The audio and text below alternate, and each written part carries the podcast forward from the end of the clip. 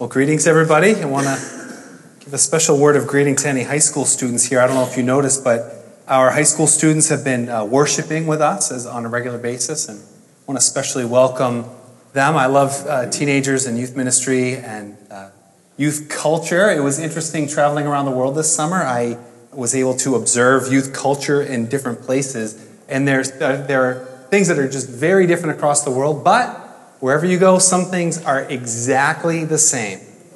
Wherever you travel in the world, you will find boys playing Fortnite, the video game. Doesn't matter where you travel. I was in the United Arab Emirates at the Liwa Date Festival when I don't even know what emirate I was in. All the way, like, drove two hours through the desert to right near the Saudi Arabian border, and we're at this festival, and it's all uh, uh, kid, all these Emirati kids in their traditional dress, and they're just this is, and they're all speaking Arabic. This is what it sounded like to me: Fortnite, headshot, hype dance. They're just like, that's the only thing I understood. They were that these are Fortnite players. Um, so, so, and then anywhere you travel in the world, you will find young girls making homemade slime. No joke. We're visiting my, uh, my wife's cousin in Spain, and he said, Hey, uh, you guys are going to love it uh, when you come. My son, he's 15, he mostly just plays uh, Fortnite. But my daughter will teach your daughter how to make homemade slime. And we're thinking, this is going to be a mutual lesson because girls around the world all know how to make slime because they're all watching the same YouTube videos of this thing. So I don't want to focus too much on Fortnite, but I want to think about slime. Although, if we think if we think about both these things, they're very tactile, very much using your hands to do that. So playing video games, you've got a, a teenage boy who's in, you know, peak physical condition and all he's moving is his hands. You've got, um, and then the girls making slime, you know, it's, it's the ingredients, it's the creating, and, but it's very, why so popular? It's just so soothing to squish and to feel it in your fingers, so much so that young ch- children, young girls, are posting videos of making their slime and they're making money through internet advertising, but also videos of their slime just spreading out on a surface. And adults watch these videos and are soothed to watch slime spread out. I'm not joking. This is, and if you're not familiar with this, I don't know what cave you're living in. Because this is like a year ago, even in 20, this time in 2017, there was a run on glue to make slime. So the big jugs of Elmer's glue, they, they, one after another, coming off the shelves of the store. You couldn't get a jug of glue anywhere. You had to travel multiple towns to find glue to make your homemade slime. And then, uh, and then videos of people's slime. There's a phenomenon called ASMR. It's autonomous sensory meridian response adults watch videos of slime just spreading, and it's somehow soothing, and it gives a sensation, and and this is this is a worldwide phenomenon. Look it up. now I have I'm in a line of work. My vocation. I'm not somebody who works with my hands in my work, although I do a fair amount of typing or perhaps turning pages or gesturing to groups of people with my hands. But I don't have the type of work where you'd say I work with my hands. But I believe God has designed us to use our hands and use them well. And that's why on my time off I love to I love to go fishing and I love to tinker on the cars because I love to work with my hands. And if we think about this in a broader sense of all of us using our hands in a metaphorical sense, whatever you put your hand to is something that God cares about. So I want to think about our hands and all that we would put our hands to on any given day. And really, we're building off of a concept we uh, introduced or highlighted a couple weeks ago of uh, an, an idea of whole life worship, that whatever we put our hands to in life can be worship. That worship is not just relegated to church buildings and temples and uh, you know, prescribed offerings and rituals, but worship, as we understand it in Jesus Christ, is about our whole body. It's about all that we do. Romans 12, 1. Offer your body as a living sacrifice, holy and pleasing to God. This is your spiritual act of worship. I mean, this is a deep, much broader and deeper understanding of worship. And everything we do, everything we put our hand to, can be worship. And we have the obvious part of our worship, what we do here as we gather and as we sing. Uh, we have even everything we do here, including the announcements. This is all part of our worship together. Uh, so that that might propel us to understand our everyday worship, our Monday worship, if you will, our scattered worship. So today I want to flesh this idea out a little bit and consider Monday worship. Okay, so you've, you've kind of described what it could be. What does it look like? What does it feel like? And uh, that's what I want to. That's what I want to do today. So let's let us pray at this time, Father. We want you. You are good. You're the creator of the universe, and we are just people, very broken people. And so it's very humbly we stand before you and ask you to teach us and to guide us by your word in this time. We believe, Lord, that you are worthy of worship. We believe that you've created us for good things, that we might use our life um, to experience you, to glorify you, Lord. So to that end, we give ourselves to you now and pray that you be our teacher by the power of your Holy Spirit. And in the name of Jesus Christ, I pray. Amen. So, before we get too specific about what does whole life worship actually look like, what are some examples? And I'll give you some examples. I want to turn first to God's Word, because God's Word needs to uh, inform us of, of, of why we worship and how we worship. If we just say, look, tomorrow you need to do whole life worship, you need to get out there and do everything as worship, it becomes a to do list. It becomes one more thing that I need to achieve. And worship is not about us doing something to get God's attention or to get God to respond to us. Worship is our response to God and what He has done. So to just go out and try really hard to worship would be like if you're not happy, just trying really hard to be happy. You know, just be happier. You, I'm trying to be happy, I just can't. You, by definition, if you just try really hard to worship, you're missing the whole point. It can be very frustrating. So we need to understand what is the uh, uh, three, I want to give you three things. Three aspects of whole life worship. The first is the flow of worship. Where is this flowing from? Secondly, is the fuel of worship. What is fueling my worship? And then finally, the front line of worship. Where does it happen? What does it look like? So, the first thing, the flow of worship. Worship flows from our identity in Christ. Look at verse 12. It says, Therefore, this is the first verse on the back of your bulletin. Therefore, as God's chosen people, holy and dearly loved. In Jesus Christ, we have a new identity. You are a chosen person, that God has chosen you out of the world. God has chosen you out of sin and brokenness to be his child, to be his people. And he has made us holy. He has set us apart. He has purified us. We are special to God, and we are dearly loved people. How do we know that? because of the gospel, the good news of Jesus. That God demonstrates his own love for us in this that while we were still sinners, Jesus Christ died for us. That's how loved you are, that Jesus Christ would come from heaven to earth to die in your place, that you might be made a child of God, that you might be made holy and set apart for God.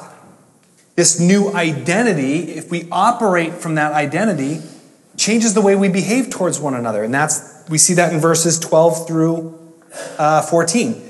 You know, as God's chosen people, holy, you're dearly loved. Now you're going to clothe yourselves with compassion and kindness, humility, gentleness, and patience. Bear with one another, forgive one another. If any of you has a grievance against someone, forgive as the Lord forgave you. And over all these virtues, put on love, which binds them all together in perfect unity. What an amazing way of life that would be. And every day we could get up and just read this list and, and think to clothe ourselves with the compassion and the kindness, the humility, the gentleness, the patience, the forgiveness. But again, we need to be careful. If we read this list as a personal to do list of virtues, okay, here's my checklist of virtues I need to do, we're, we're going to miss the point. These aren't uh, just virtues to check off a list, but they are virtues that flow from my identity as God's child. And it's, it's changing me. And as I live this way in the world around me, it's going to change the world around me. If everybody around you every day lived out compassion and kindness and humility and gentleness. That would be a new world. It would be a new humanity. But what is God doing? He's ushering in a new world, a new humanity, His kingdom, which we will one day know in all of its fullness. And as we live this way now, we can understand and comprehend this kingdom which is coming and which will be known fully. It's an amazing way of life, amazing list of virtues. And love as just the ultimate virtue, just binding them all together. So this is flowing from our identity as God's chosen people holy and dearly loved. It changes how we live, how we behave towards one another. And so that's the that is the flow. That's where it's flowing from, that identity. Now, what is the fuel then? The second thing, what is the fuel of our worship, our motivation to worship? We see this in verse 15. Let the peace of Christ rule in your hearts. Since as members of one body you were called to peace, and be thankful. Let the message of Christ dwell among you richly as you teach and admonish one another with all wisdom through psalms, hymns, songs from the Spirit, singing to God with gratitude in your hearts. The fuel of our worship is two things. The first is the peace of Christ, the peace of, of, of Christ ruling in us. Ruling meaning the peace of Christ is in charge of your life. If the peace of Christ is not in charge of your life, something else is ruling. Often for us, it's things like fear ruling our hearts or shame ruling in our heart, uh, anxiety ruling, self preservation, whatever is in charge of your heart. But here, because Christ is present with us by his Spirit, his peace that he brings us can rule and be in charge. And you will face things that can cause fear and anxiety, but those things don't rule. The peace of Christ rules in your heart, and that will fuel a life of worship. No matter how bad a situation, no matter how bleak it looks, the peace of Christ is ruling. The second part of the fuel is the word of Christ. This is the message of Christ dwelling in us richly. This is God's word. It's God's message to us. It's a God's message to the world is a story. It's a big overarching story. It's a great meta narrative of what it all means, how the world exists, and your place in it. That God created a world and it's good and perfect and it's for His glory, but sin enters the world and it is broken and it is in decay. But God is rescuing that world, calling people to Himself, choosing people from the world giving them new life, giving them a new purpose, and bringing in this kingdom. And we know whatever we face, we fit into this grand narrative of what God is doing, this great story, this great message. So we have that, and we can we cling to that great authority of God in all things. Without that, if we don't have a great overarching narrative for the world, all we have is our local narrative. All you have is your sort of moment in time and the powers that be over you. That's why people freak out with when there's issues of authority in politics, and we we see it in our world. Most certainly, we've seen it this week where people on both sides of the aisle are absolutely freaking out. Now, these things that, that happen in our world and our political systems are profoundly important, but they are not ultimate. We don't need to freak out because we know God's in charge. Whether we have leaders who are, are, are doing good and just, or if we have leaders that are corrupt and, uh, and unhelpful or hurtful, whatever it is, regardless of who's leading, we know that God is working his way in the world. We have that story. And as the word of Christ dwells in us, we remember that. We remember that we have a place. We remember that God wants to use us in our, in our everyday lives. So we have his peace that's in charge. We have his message, his story that orients us to all things. And then we have the fuel that we need to worship.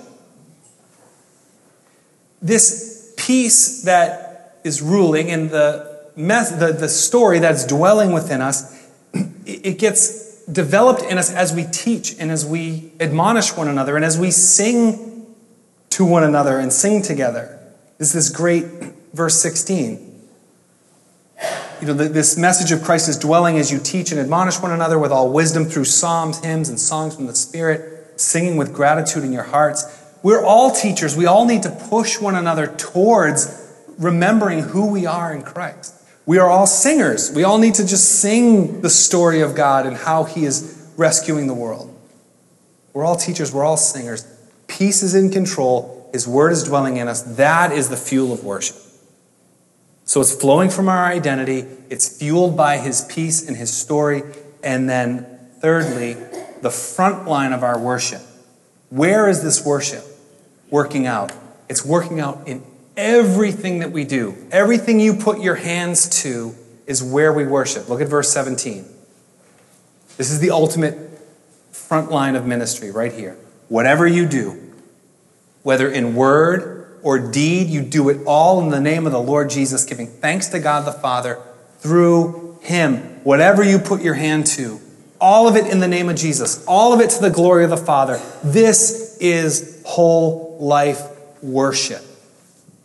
Flowing from my identity in Christ, fueled by the peace of Christ and the word of Christ, lived out everywhere. So it works out in very practical ways in your everyday life, um, whatever, you, how you relate to other people, how you do your work, how you spend your money. All these things is where that worship is lived out. Now, what does it look like? And I just want to give you a few examples because it can be worked out in the simplest of ways. I'll give you a very simple example. With Lorna's permission, Lorna is our property manager. She does a fantastic job managing the four properties of the church and all that's, and, and certainly this um, all that's been going on with the building and the gas and all these things. She does a fantastic job. Yesterday, we got a new roof on the portico of the church. You didn't even notice because it just happens. Everything just kind of happens magically in the background. It's because we have Lorna. And our front lawn of this church is gorgeous. You see it, it's always green and it's always cut nice straight lines. Lorna, during the hot weather, waters the grass pretty much daily. And she's out there and she moves the sprinklers one place to another. And I'm noticing her doing this. It takes a bit of time. And I said, Lorna, what if we just get an irrigation system and then you wouldn't have to come out here every day and move the sprinkler all these times to get this grass to look so nice? It would really save you a lot of time. And Lorna said, Well, when would I minister to the neighbors? You see, to, to me, it's just the simple task of watering the grass. To her, it's an opportunity to worship and to love. To love neighbors, to hear their stories, to greet them in the name of Christ, to learn their names, and to, to be a presence of Christ even in just watering the grass. Very simple task. That is whole life worship. But whole life worship may also be a very profound task. I've recently been in touch with a former student who was uh, in our youth ministry when I was a youth pastor here at the church. She is an ER nurse. So she's a nurse and she's been working in emergency rooms and she's decided that she wants to go back to school. She's going to get her PhD because in the course of working as a nurse, she's seen how decisions that are made further up in our healthcare systems by leaders and by people in authority impact all the way down to a nurse patient relationship and how they interact and she feels like too few Christians are making these kind of big decisions, and she wants to mold the culture of healthcare in our nation. And she wants her faith to drive everything that she does. She says this to me, quote, I want to contribute to systematic improvements at the highest level of healthcare with an empathy not found at these most elite levels of business and politics.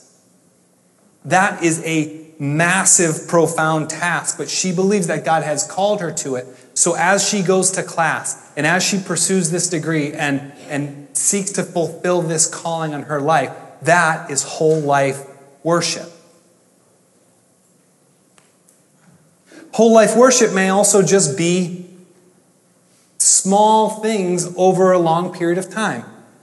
Another example, again, with permission, I share this. Uh, there's a woman in our church and she has a coworker, friend, who her coworker, they've been working together for probably 20 years, and her coworker is very sick and ill and dying, incurable cancer.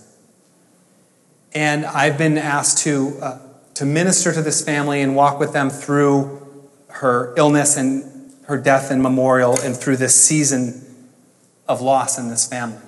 And I'm being asked to minister to them not because I've been ministering to them, because, but because this woman has been ministering to them, this member of our church. And it's been little things over the last 20 years a word of encouragement, sharing. She's just been slowly just sharing Jesus with this coworker as opportunities have come up. There's been moments where prayer has been offered. There's been, and as this woman's faith was starting to come alive, there was resources. She said, Hey, I've, I've got this devotional book. You might like it. And, and her coworker starts reading the devotional book. So she's in God's word and she's hearing the message of Christ. And now the peace of Christ is fueling something in her. And, and then the coworker, as her faith is coming alive, calls her daughter and said, Hey, you need to start going to church. And the daughter gets connected with a good church and starts taking the granddaughter to church. Now there's three generations of faith in this family. The coworker, the daughter, the granddaughter, who are all have faith in Jesus Christ because of the day-to-day sharing of faith, being present with someone uh, over a long period of time. And now, as this woman heads towards her death, she's heading towards eternal life.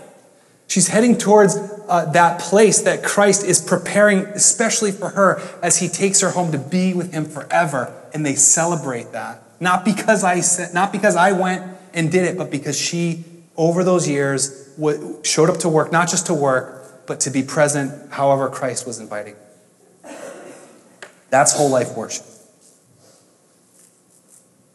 But you may also not have 20 years with someone. Uh, another example of whole life worship. There was uh, someone in our church a week ago who notices that in her neighborhood there's all these Columbia gas trucks, but they're not Columbia gas of Massachusetts trucks. They're Columbia gas of Virginia and Columbia gas of Ohio and Columbia gas of all these other places. And she realizes these workers are away from home. And they're away from home for a long time to try to help us get our, uh, get our stuff restored. And they're not, if they're people of faith, they're not near their churches. So she goes out, and these guys are working in front of her house, and she says, um, Hey, would you, uh, if, if, you are inclined to worship, would you come to um, my church? You're, you're welcome. You're far from home, and maybe you'd like to worship with us. And, and again, if you're inviting Columbia Gas of Virginia, there might be more church going gas workers than Columbia Gas of places where not as many people go to church. But nonetheless, these guys said, Well, thank you, that's very kind of you, but we have to work today. It's Sunday, but we're working 8 to 8, and we can't make it to your church. So she said, Well, can I just pray for you? What's, how can we pray for you? And just want you to know that we, we, we appreciate the work you're doing away from home to help us get restored. And we should all be praying that, by the way, because we don't have heat in this building. And, uh, um, not just for us, but for them, that they would be blessed in their work. This is, again, we'll never see these people again. They're going to go, you know, hopefully they'll fix everything and go home. And, but just that brief interaction, that's whole life worship. Just being open to who's in front of you and what is God doing. These are all examples of whole life worship, and that's what we are all called to. One problem, kind of a major problem with this. um, what if I hate my front line? What if I hate my job? What if I'm just in a bad place? How do I get up every day and do something that I don't like?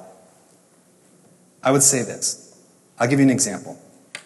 I do not love doing dishes. I don't. This is confession. Um, but, and it's been extra hard to wash dishes because we don't have any hot water in the house, so you have to either wash it with the clammy cold water and it's smelly, or you have to heat the water up and on the stove, which doesn't work. So on the camp stove, and then you wash the dishes with that water. It's just not fun. And I was at home at lunch and there was a big pile of dishes. And I thought to myself, you know what? I hate this, but I'm just going to go for it.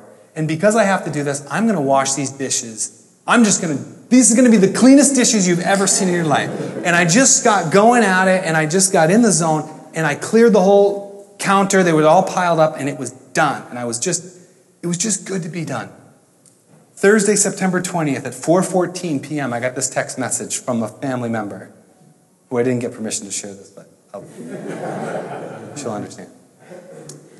4:14 p.m. Quote: The kitchen counter looked like a work of art when I came home, and I thought, you know what? I pray that God is glorified as we just the most mundane or just tedious things in life, that we do them for His glory.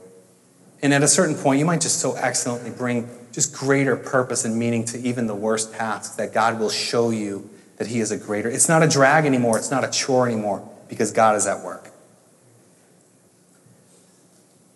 That is that's whole life worship. That's what we're called to. Let's pray together.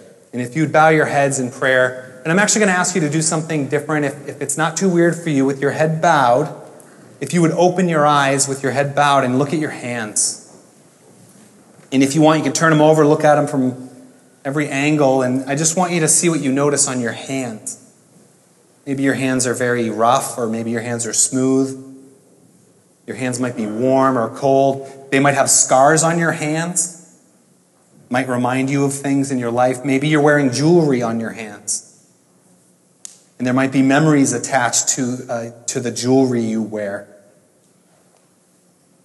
And I want you to think of just a normal day, just a normal, ordinary day. And think about all the things you do with your hands. So, from the time you wake up and use your hand to turn off your alarm clock, all the way to when you turn off the lamp at nighttime, and everything in between, just in your mind, just draw to mind, to mind the things that you use your hands for. And look at your hands. And just spend a moment in silence, just thanking God for those good things that you're remembering whether it's good work or, or material provision. Uh, maybe it's you're reminded of a family member or spare time activities. Whatever it is, just give God thanks for those things in silence.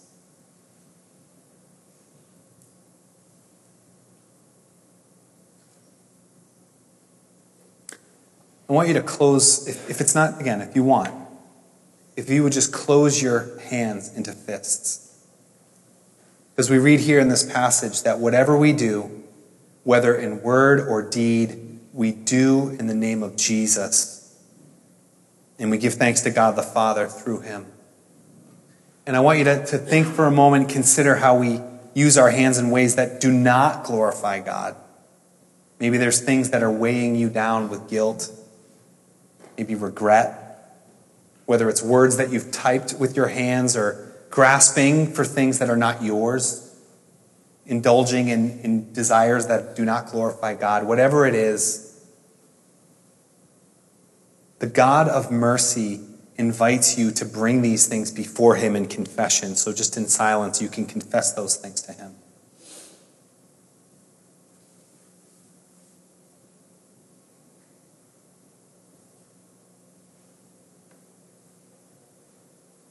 And I invite you, if you want, to open your hands, open the fists open, and turn your hands upwards with your palms up, as if you're receiving a gift. Because by Jesus Christ and his death on the cross, God forgives you your sin. When we confess it, he forgives us. And we receive that forgiveness and we receive freedom from guilt. Receive that.